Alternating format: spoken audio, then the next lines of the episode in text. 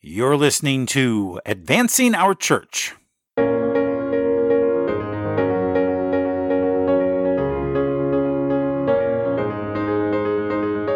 Welcome to Advancing Our Church, a Changing Our World podcast about Catholic stewardship, leadership, and advancement. And I'm your host, Jim Friend. Well, welcome back, everyone, and thanks for joining us today. I am so excited about today's guest. He is a veteran entrepreneur, author, banker, teacher, pastor, and my uncle, David Friend. And we're going to talk about his journey through his career and in ministry. But first, it was just Father's Day, and I want to offer a very special shout out to my dad for being a terrific dad and a wonderful role model for me. Happy Father's Day, Dad. I also want to wish my father-in-law, our grandfathers, our family members, both living and deceased, and all the dads out there, a wonderful and blessed Father's Day. I hope you had a day that was filled with love. As we think of our fathers, we of course remember our spiritual father, Saint Joseph, who protected and guided Jesus and played a significant and yet largely unsung role in history. And yet, we know that Joseph protected his family and provided for them and allowed God to use him in ways that even he may not have fully understood at the time. So often as fathers, we don't always understand the influence we have on our children or what will stay with them, like their faith, until they're much older. And so, to all the unsung fatherly heroes out there who made a difference in a young person's life, happy Father's Day, and may God bless you. Now, let's get to work. As I said at the top of the show, I am so pleased today to welcome my Uncle David. Let me tell you a little bit about him. David Friend began his education at Phoenix College, but was interrupted by serving in the military in Vietnam. Upon completing his service and returning to the United States, he graduated from Phoenix College. He studied finance and lending at Western Bancorp. He later worked as a part-time instructor in banking at seven community colleges in Arizona.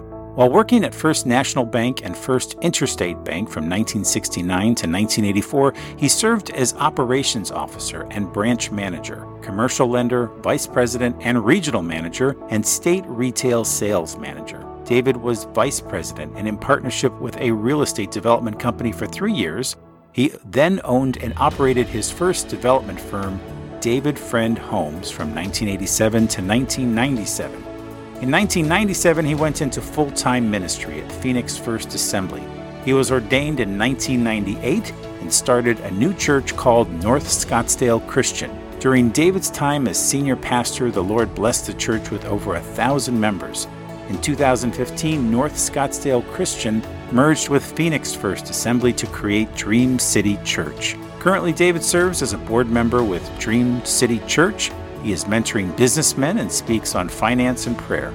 He resides in Scottsdale, Arizona with his wife, my Aunt Sharon, and together they have two married children and six grandchildren. And so, without further ado, here's our conversation. Well, Uncle Dave, welcome to Advancing Our Church. I'm so glad to have you on our podcast today. Thank you much. Appreciate the opportunity to share how the Lord wants to bless the church.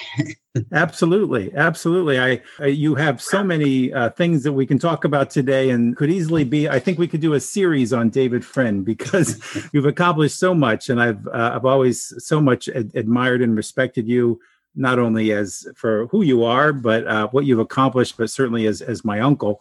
Uh, for those uh, who are tuning in, uh, this is my Uncle Dave, and uh, you, you're out in Scottsdale, Arizona. Uh, I think most of your life, right? You've lived out in the area. Yes, the majority of my life. That's right. Yeah. From Ohio, though. From I'm actually from Akron, Ohio.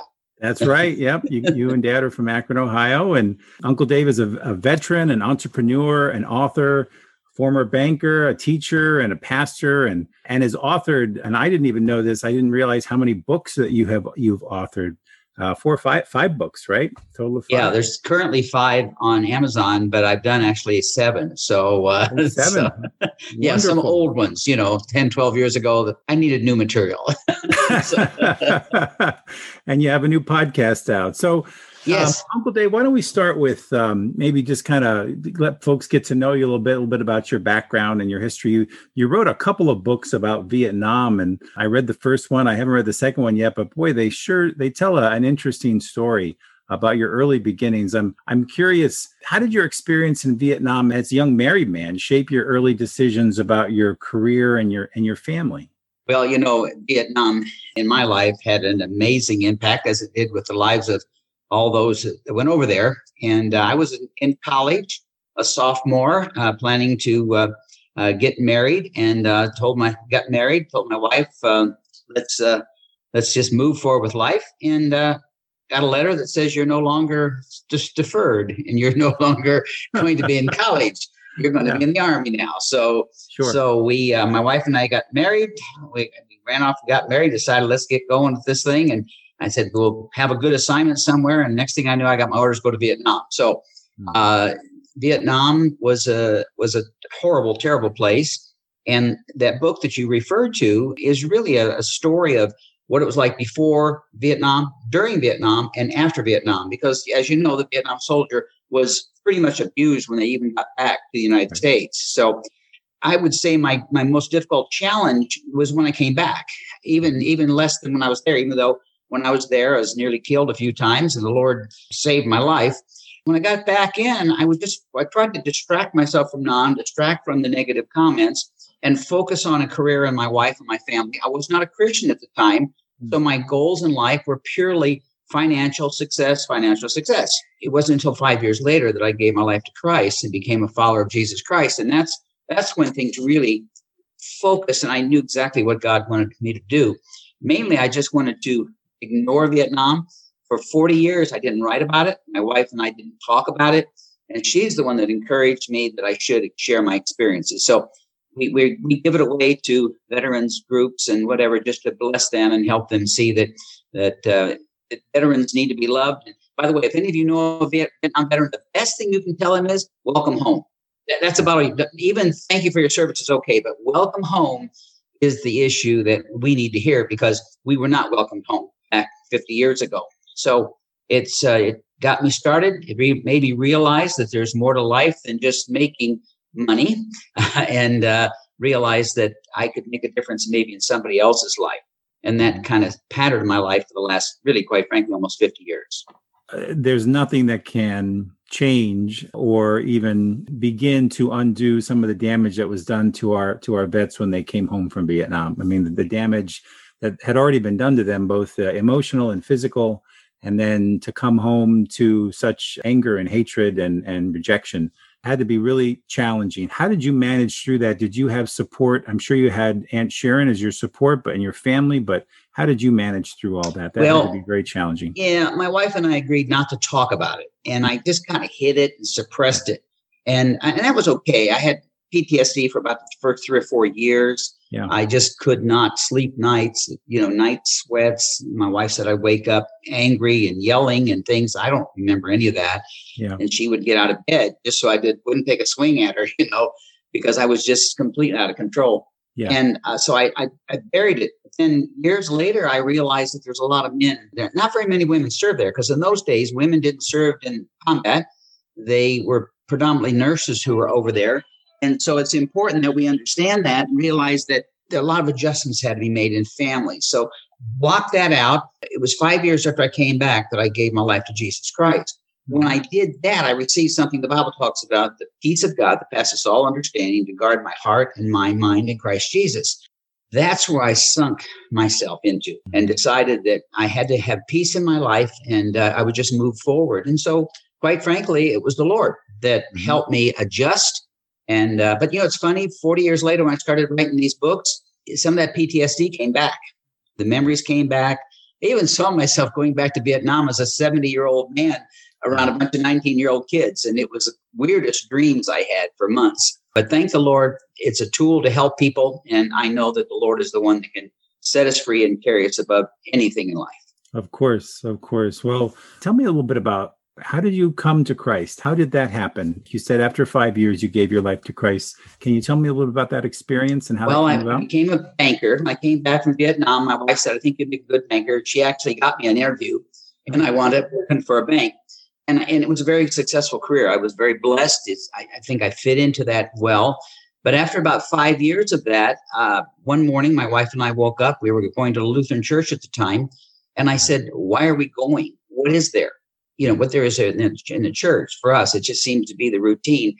And we sit there and talked about it and didn't go to church that morning and realized that there would seem to be, there should be more of a relationship, a personal relationship with Christ, or something more than just simply checking in, say, eh, I was here, you know, and go home, uh, put ten dollars in the offering plate and, and leave. You know, that, that was my routine.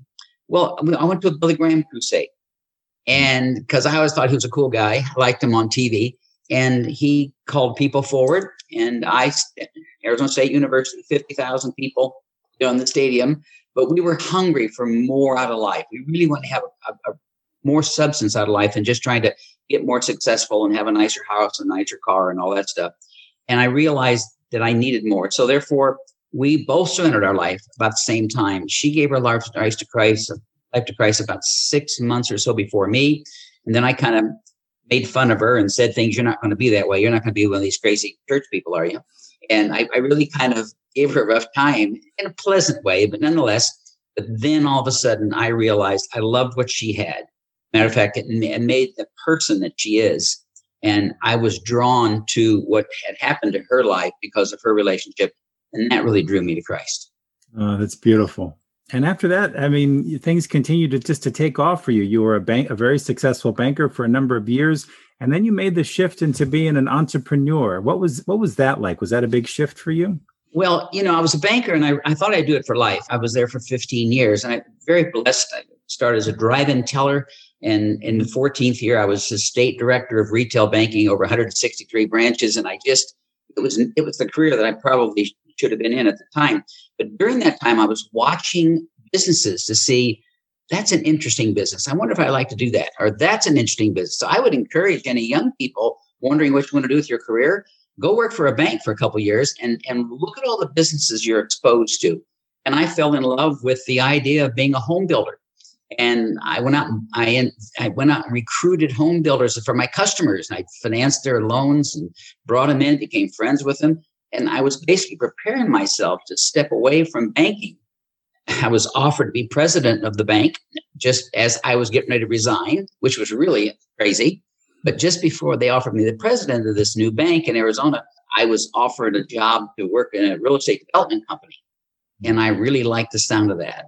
Predominantly, I wanted to go into residential. I thought that would be better. So I did some commercial residential. So I accepted the development real estate business offer. Then had to go back to the bank and tell them, well, thanks for the offer, but no thanks. It's time to change. I really felt it would change. And I also knew, my wife always knew that I wanted to have my own business. I kind of wondered what it would be like to be an entrepreneur and, and do our own business. And the business that I thought would be attractive was to build homes. And so it led me into that. We prayed about it. I made sure we were safe and comfortable. I made sure our savings were good. That before we made the transition, I had at least two years of my annual income in the bank saved that I wouldn't have to touch, so my family would not be negatively impact, impacted by it. And I was very careful to protect our marriage in the transition. Uh, so we made the transition, and within a, within probably two years after I went into it, we started a company called David Friend Homes and built custom homes all over uh, Scottsdale and Phoenix and Paradise Valley, places in Arizona. So it was a wonderful transition. The Lord was in it. So that was my second major job. First, you know, I was a banker. Then I went, which is very conservative, by the way, to steady paycheck, knew everything was going to be there, to the, one of the most risky businesses you can get into, which was real estate development and, and spec housing, you know, houses built on speculation, build it and sit back and wait for someone to buy it. So wow. It took a lot of trust in the Lord to do that. No, no paycheck. And many times no paycheck for six or eight or ten months. And then a lot of money would come in. In a period of two or three months.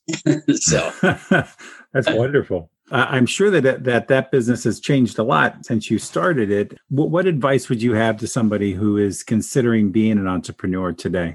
Well, you do your homework, you know, do your due diligence, understand what it is.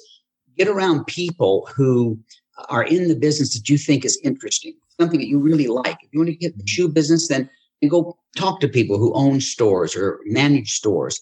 Understand the business first. And then look at the good, the bad, and the ugly. You know, find out exactly what's good for it. Get yourself prepared financially so that when you make the change, you know, people say you should have at least six months of savings, you know, back, that we should always do that. I've never believed that one. I've always wanted to have at least two years or more.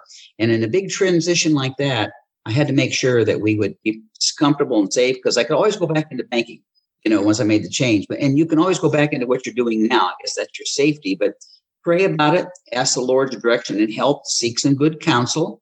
And really do your due diligence. Just don't on a whim say, I think I want to do that. Quit your job and go do something else. No, I would keep doing your day job and then kind of put your foot in the water a little bit and see what's happening on what you're thinking of doing. But it takes some time. Don't jump into something like that. And I, I spent probably six or eight years dreaming about my own business while I was working at the bank and looking for ways to make the transition. Mm-hmm. So that's kind of my thoughts. Yeah, absolutely. Go into it with your eyes open and after a yes. lot of research and prayer, for sure. Yes, yes. Yeah. So after being a successful banker and a successful entrepreneur, then you were called into full-time ministry. How did how did that come about? Because that's a that's another big career change. Yeah, right? yeah. From remember banking, very safe and secure, real estate yep. development, extremely high risk, and then yep. pastoring. And I don't know where you classify that, because it's you know I wasn't offered a big job at a big church, you know, with right. a lot with a nice salary and all that. We literally went into ministry. I volunteered at the church I was at to work as a pastor for free. I uh, told the pastor there, if you'd like, I'll come here for free. And he says, I, I, I've always known, he, Pastor Barnett told me, he says, I'd always known you were going to go into ministry someday. I said, you did? Why didn't you tell me? You know, and because we were teaching a Sunday school class and God blessed it. We were running like six hundred people on Sunday in a Sunday school class. Wow. It was crazy, you know, and it was became our life. We loved it. My wife and I were into it really heavy and our kids were involved and really pretty exciting to say the least. And God blessed it. All of a sudden, you know, went into the idea of making that change. I was inspired by a book that I read. It was a book on faith by a, an evangelist named Smith Wigglesworth. Mm. He goes back a few years, but he was an amazing guy and he traveled all over the world. But he was a plumber and he was forty-eight years old. At the time, I was a home builder and I was forty-eight years old. And I read his book, a little biography of him. And his faith in God is trusting God and that God promised him forty more years of life if he went into ministry. Mm-hmm. So I said, Lord, I just think maybe I should go into full time. That night for dinner, after I read that little book, my wife and I are having dinner, sitting on the beach in California, enjoying life. We, we're blessed to get to travel around the world. We've been, we've been all over the place and did a lot. Once our kids were raised, we started traveling. And I'm glad that we did. So we were blessed. I had a great life. Business was successful. Things were really great. But still, I thought, there's still something else God wants me to do. So I told her that night, I feel the Lord has called me into full-time ministry. And she started to cry. And I said, well, it's okay. I don't have to do it now. I mean, you know, we won't, we won't lose the house and the car and everything. But, but you know, it's it's okay. She said, no, no, no. The reason that I have tears, she said, is because when I was a little girl, a uh, young girl, seven, eight years old in church, I saw an, a man preaching and I said, Lord, someday I'd like to be married to a pastor. Wow. Yeah. And wow. we'd been married twenty years at that time. And she did not, never did say, why are you building homes? Why are you a banker? You're supposed to be a pastor. She didn't yeah. throw that in my face ever until I told her and said, I think God's called us to go into ministry and it'll be us going into ministry. I had to go back to school. I had to become ordained and I was forty-eight years old. You know, and so it was a wonderful transition, probably the best decision other than, other than the decision to accept Christ. It's probably the second most important decision I've ever made in my life was to go into full-time ministry and make that commitment. So we did.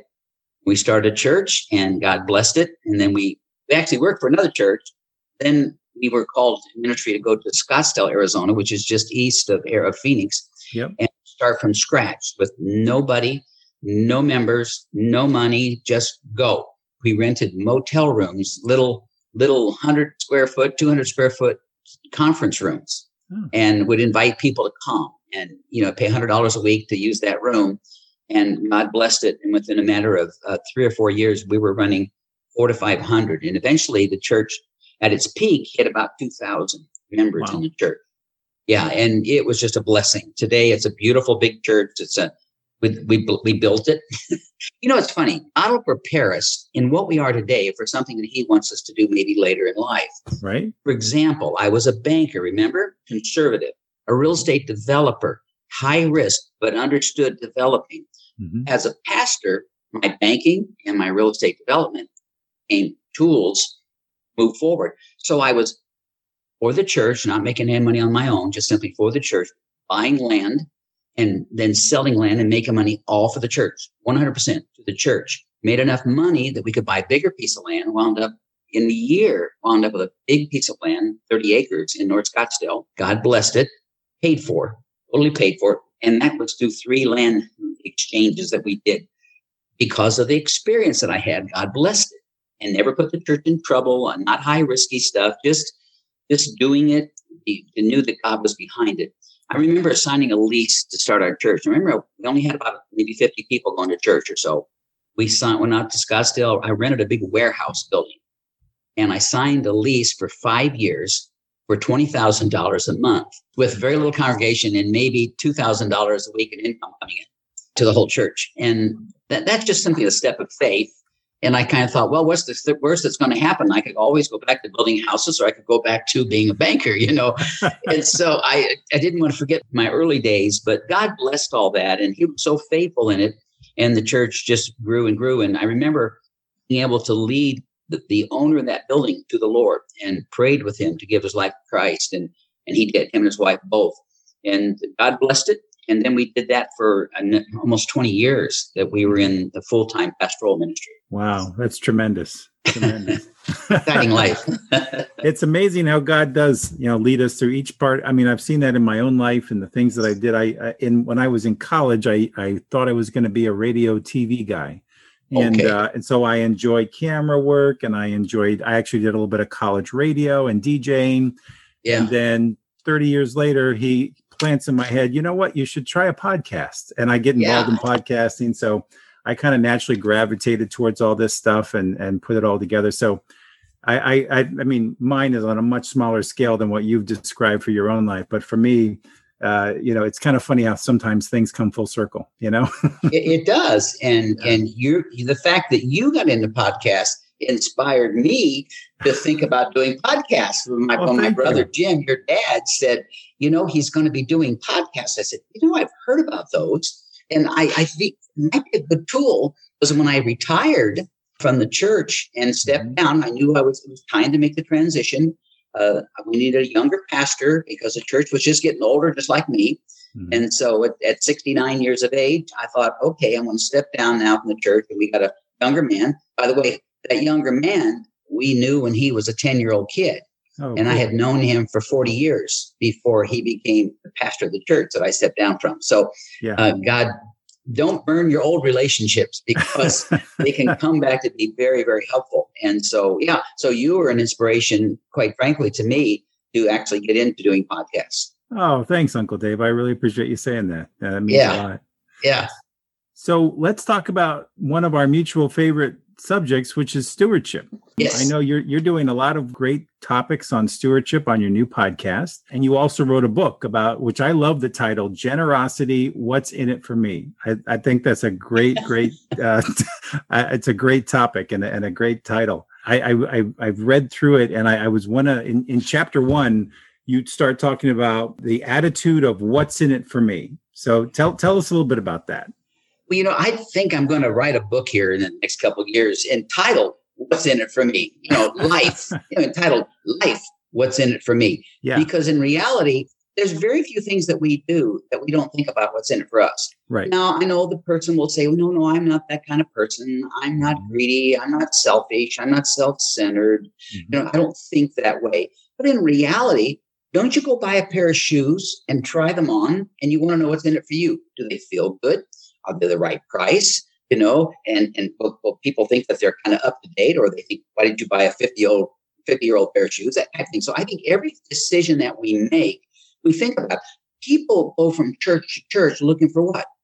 What's in it for me? Now, a lot of people say, no, no, no, I don't. I think I dis- disagree with you because I think you're right. Because people will leave a church. Remember, I pastored for twenty years. I saw a lot of people come and I saw people go. I mean, any pastor is going to experience that. Mm-hmm. But they would come in and they say, well, we're just not going to be here anymore because we're just not being taught. We're not learning. And I would tell them, so your concern is what's in it for you? And they'd say, oh, no, no, no, no, I don't feel that way. I said, yeah, yeah you do. And, and that's okay. It's it's okay to go to a church and what's in it for you. Do they preach the doctrine that I believe? Will, will they be teaching my children? Will this be a good, safe environment? Do they do they use the Word of God to preach rather than just some book some guy wrote? Right. Uh, the bottom line is, what's in it for me carries us through our entire life.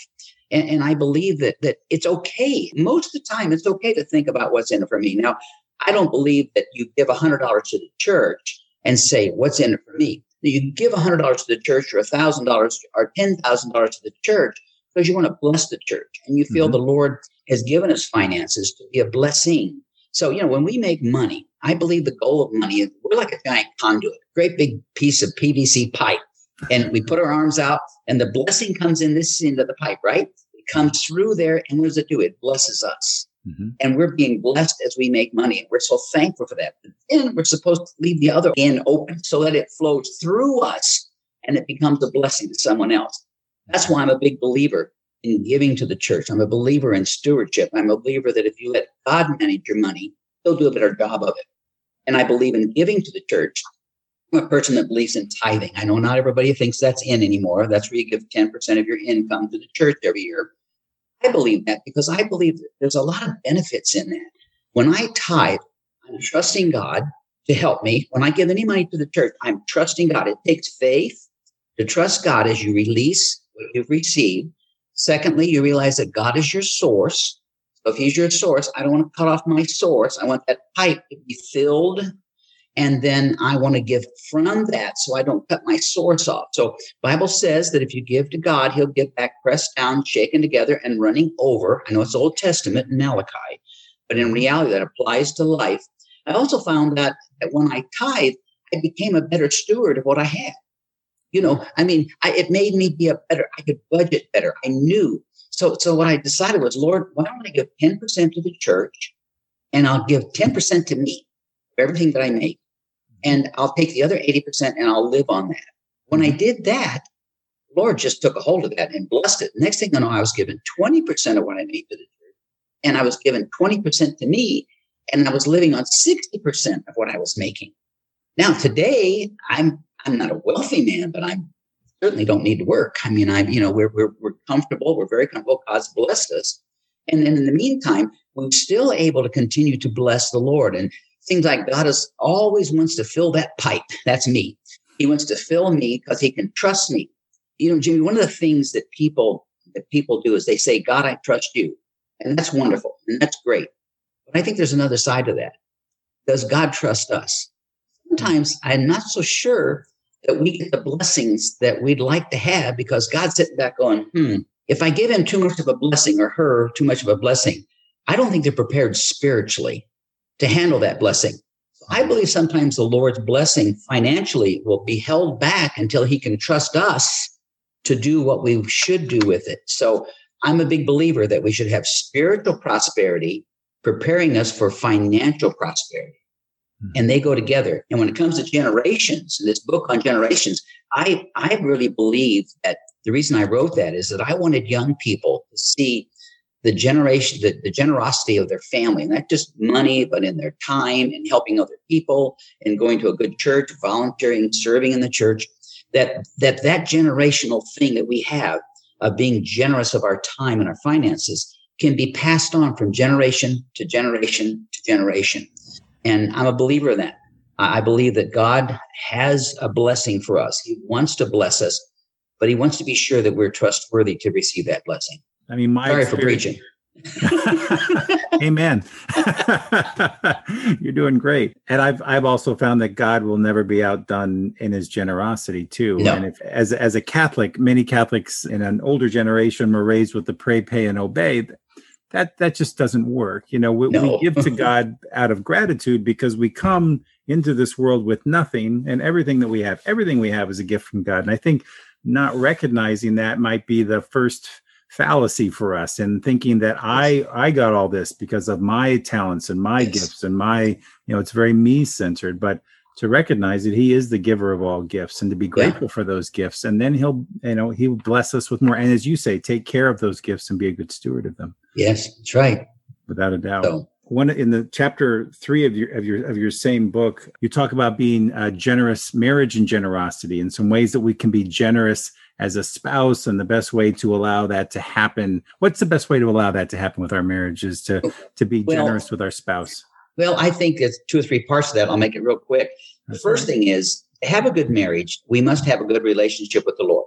Mm-hmm. I'm a big believer in that. I believe that my relationship is right with God. Okay, that's my vertical relationship with him. And my wife's relationship with the Lord is good.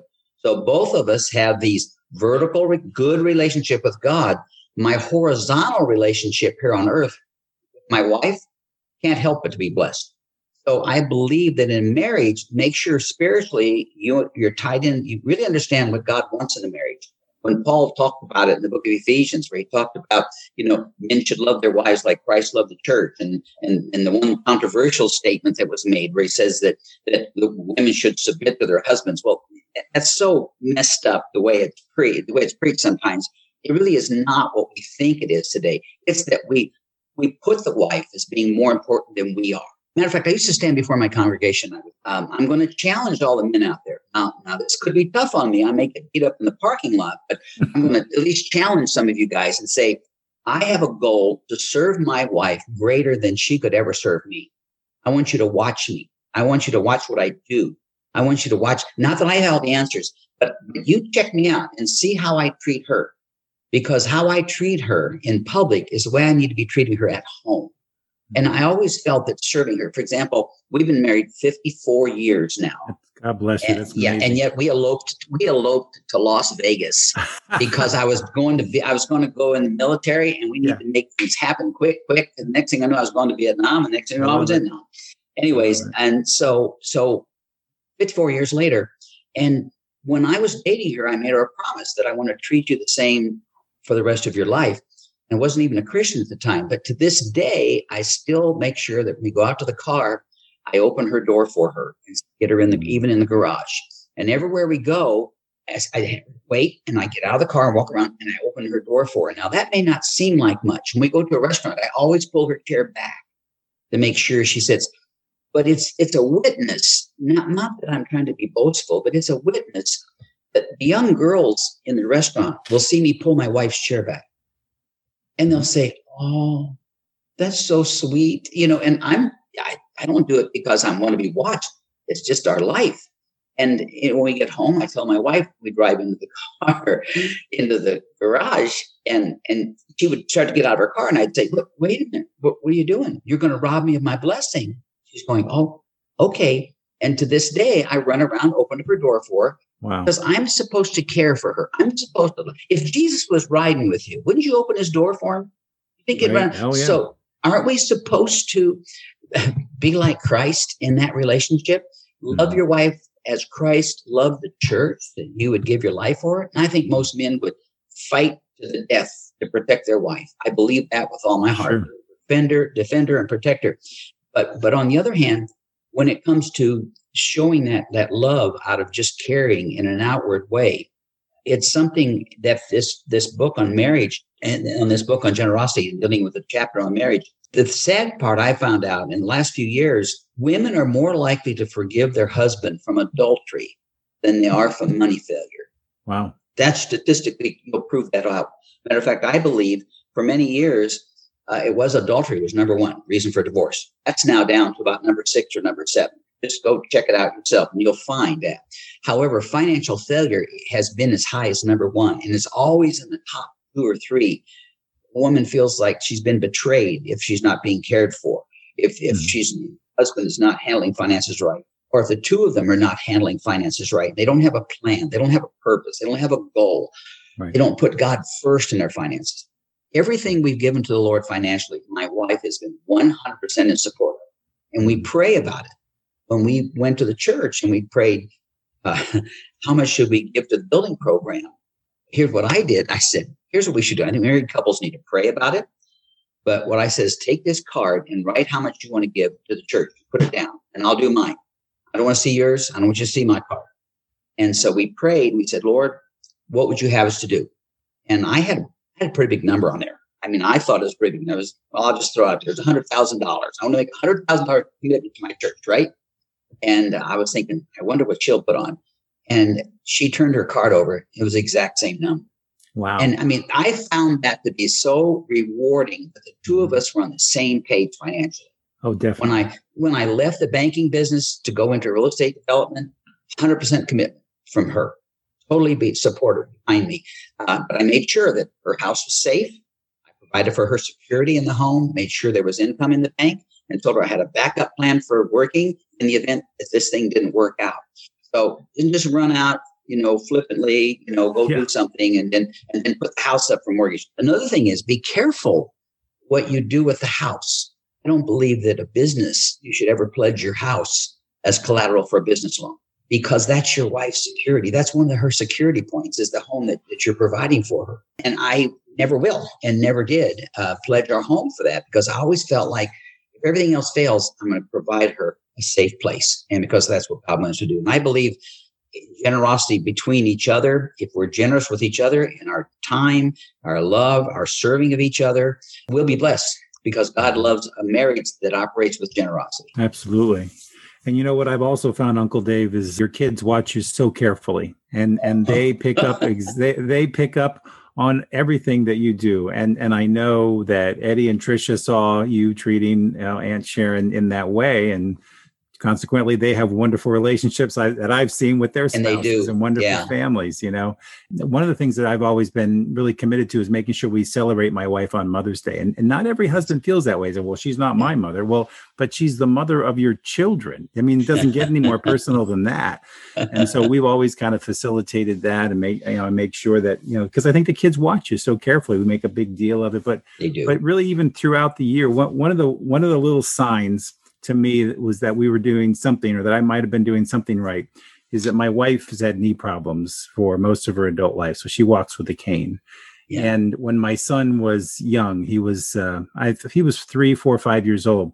He would hold her hand in the parking lot and escort her to the car or take her to a building or whatever. He would he took care of his mom. I mean, he was yeah. right there by her side. And I, and I have to believe that he did that because he saw in us, you know, that caring and loving relationship. So yes, I agree with you. Yeah, you yeah. yeah. So well, I think that's, that's awesome. I think that's always a little test to know that you're on the right path. When wh- there you wh- go, the kids go. Yeah, that's right. Well, ours are all getting married off now because uh, our yeah. kids, you know, your your kids are going into college, and ours yep. have already graduated from college, and and now they're getting married. They're all married, and they've got their kids have already gone through college, mm-hmm. and. And now, and now we're going through our grandchildren getting married, which really makes me feel old, you know, so, which wow. is a blessing. That's a generational blessing of generosity from God. Yep. It absolutely. Is. It yeah. is. Yeah. I agree with that. Absolutely. As a former pastor, I know that you probably had to talk about money quite a bit, or once in a while anyway, from the pulpit, and remind your, your church members to contribute, to tithe. And I'm sure you talked about that. How was that for you, asking others to make a gift to your church? Because some a lot of times pastors struggle with that. I know a lot of the priests yeah. that I work with struggle with asking for money, and and, and I'm sure that, that pastors do as well. How did you go about that? What were your thoughts? Well, I like to talk about um, I like to talk about stories like where when Paul was being blessed, you know, when he was out and, and he would ask for help, and the, the cities and the communities he was in, They, they would give him a blessing, the more than he could even handle. And and and I look at the stories where where Jesus, you know, would basically, he was a giver. He pretty much he pretty much gave everywhere that he went, constantly. And and I I just I look at that and I think, I'm robbing people of a blessing if I don't give them the opportunity to give.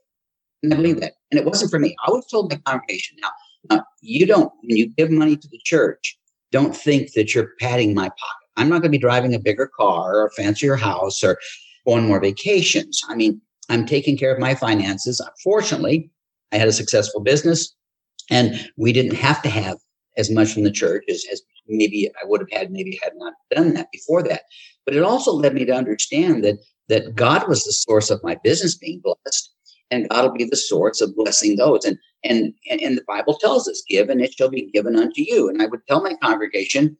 Um, and I, every week I had like a little, little mini little sermonette, if you'd call it that, maybe a two minute, one and a half, two minute thing, a teaching in the Bible to talk about giving. And, and we were, we were blessed financially. Our, our church raised, I mean, quite frankly, millions and millions of dollars in the very early years of its, of its existence, because we found we were attracting people, same mindset that we had, that we cannot give God. You can never outgive God, because no matter what you give to him, he's going to give it back to you, pressed down, shaken together, and running over. And then God loves a cheerful giver. And I tell the people, look, if you come here and you're upset about the offering, don't even give today, because God prefers a cheerful giver. You know, I mean, I would kid around by that. I'd say, you know, I would tell the church that, you know, it's so crucial that we give. It's so important that we understand that God wants to bless us. And if we are holding back from him, then then he'll probably not is generous with us when it comes to our finances. And the people would catch that. But, you know, because of my background was a banker and I was a real estate developer, I was never ashamed to sit down with someone who was wealthy and just say, we need money. We're going to build this building. We're going to need to raise five million dollars.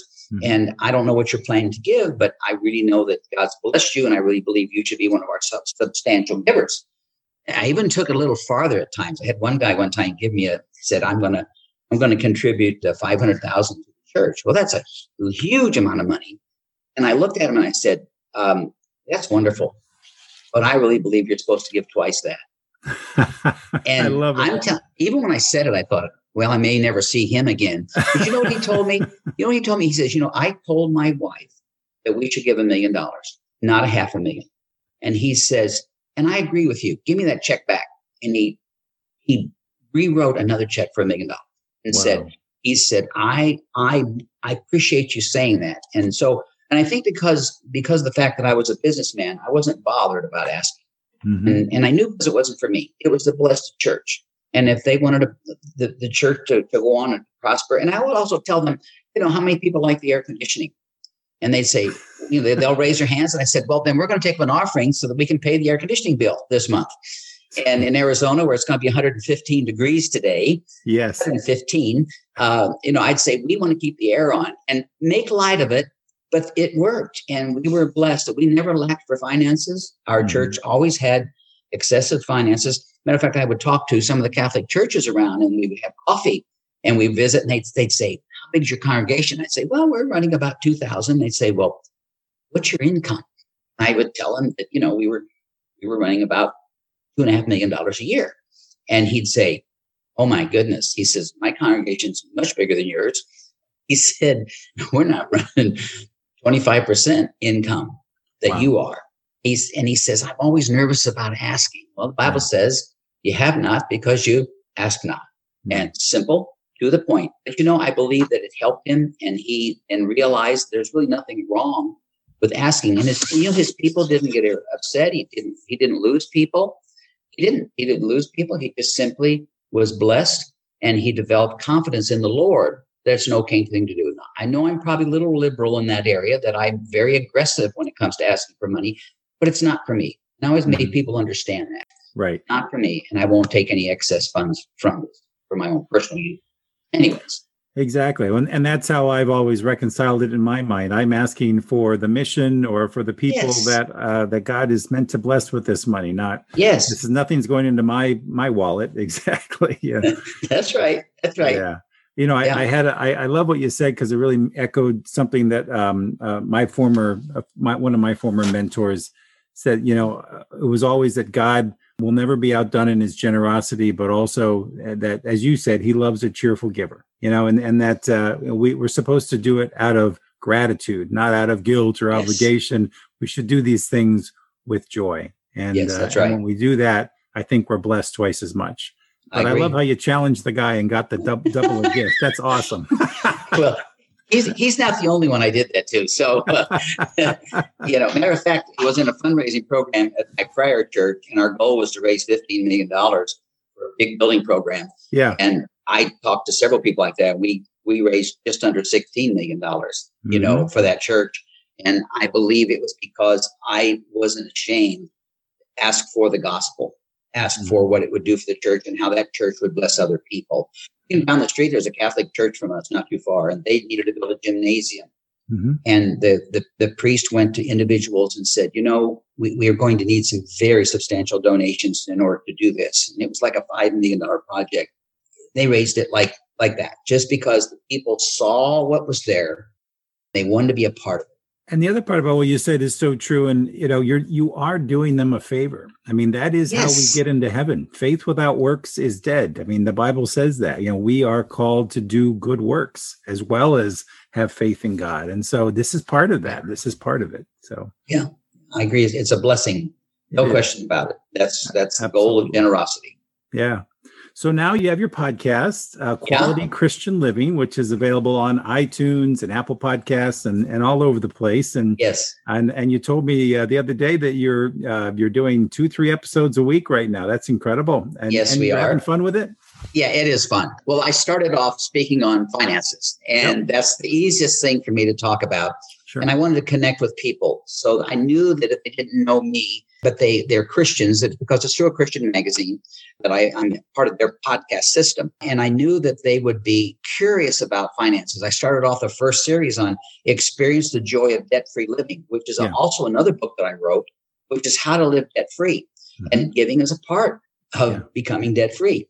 And so it's, it's incredible to think that, that, you know, we have been blessed and we're We're drawn into an opportunity now where I'm not preaching for the pulpit, but I'm reaching and reaching out and contacting far more people today than I was when I was fasting at our church, you know. Great.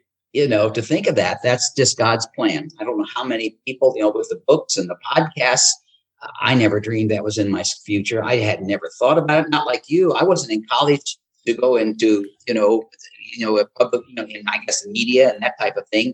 I wanted to be a high school history teacher. And really? So God's got a sense of humor. So I didn't become a high school history teacher, but I would become a Bible teacher, history. so, so God does have a sense of humor, you know. Oh, I Anyways. love it. How did you get into that? I, I know that you counseled many couples as a pastor uh, yes. on their on on many challenges and issues that I'm sure that they brought to you. Certainly, finance being one that's so close and near and dear to your heart, and in some way, and God has blessed you in a unique way to be able to. Maybe not every pastor is able to counsel them in that way, but right. you you had those gifts and you had that experience, and now you're sharing that message on your podcast. Right, I am, and uh, and then of course. In the counseling, I still do a lot of counseling. I do a lot of mentoring of businessmen, there's young men in the church. It's funny, they come up to me and they think of me as being a businessman, a banker, a real estate developer, and they forget for twenty years I was their pastor, you know. And the people who were there during that twenty years, they they refer to me as pastor. However, the people that knew me in business, they call me up and say, you know, can you, can you talk to me about my business type of thing? So I find it really easy to talk to people. They'll tell you everything. It's incredible. They will give you their most deep, dark secrets about their finances, more than I really even need to know. But it's because they they want to know how to be blessed. And in most cases, they're not seeking God. The first question I ask people when they ask me about their finances, I say, well, what does God's word have to say about that? Mm-hmm. Like guaranteeing a loan. The Bible says, don't do it. Never do it. Mm-hmm. And uh, I, in my book, I tell people why God said that. That that's true. You shouldn't co-sign a loan. If they can't afford to do it, then just get the loan yourself and have them pay you. Think think of that. And you won't destroy a relationship, you know, because if, if my mother needed a car and she wanted me to co-sign, I'd rather buy the car. And if she wanted to pay me, fine, I just give it to her. But but if I if she wanted to make payments, make it to me. Because what if she misses a payment and I co-sign? All of a sudden, my credit goes down the tubes and the devil has a chance to say, ah, I'm going to break, build a wedge between you and your mom. Are you and your friend? And that's why it's dangerous to do that. So if you just point out that the Bible has the answer to every financial question that you have, mm-hmm. find out where. If just good advice is read Proverbs chapter three. Just read the whole thing. Talks about greed and talks about wealth and, and wisdom about money and things of that nature. And you'll get a great lesson just by going through that simple area. That's what I do. Well, Uncle Dave, this has been just great to catch up with you and hear about. I mean, I, I learned so much uh, about what you're doing, and and I'm I I just wanted to tell you how much I admire everything that you've done, and and what an inspiration you are to me, and I know so many other people. And uh, thank you for all your work for God and for the church and for so many. Tell people how they can uh, how they can follow you. Where can they find you?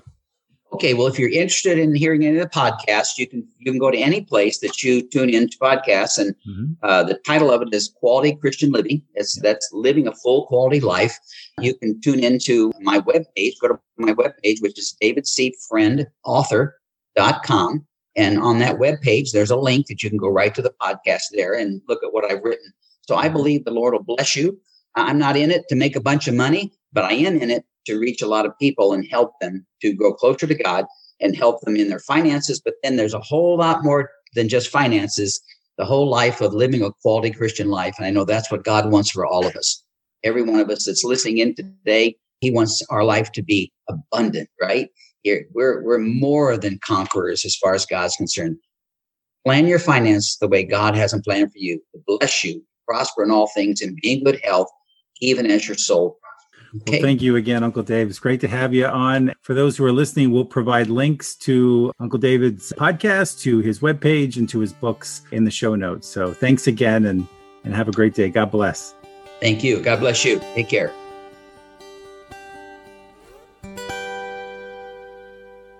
I want to thank my Uncle Dave for being on our show today and for sharing his wisdom, his faith, and his experience with us.